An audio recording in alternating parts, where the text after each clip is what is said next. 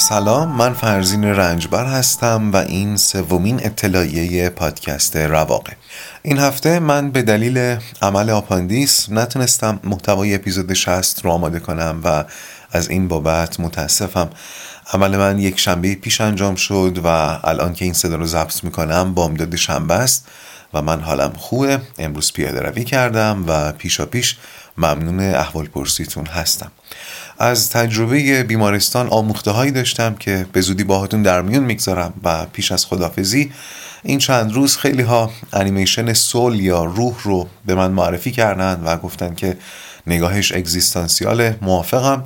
من در این مدت نقاهت دو بار این انیمیشن رو دیدم و دیدنش رو به شما هم پیشنهاد میکنم. انیمیشن سول یا روح.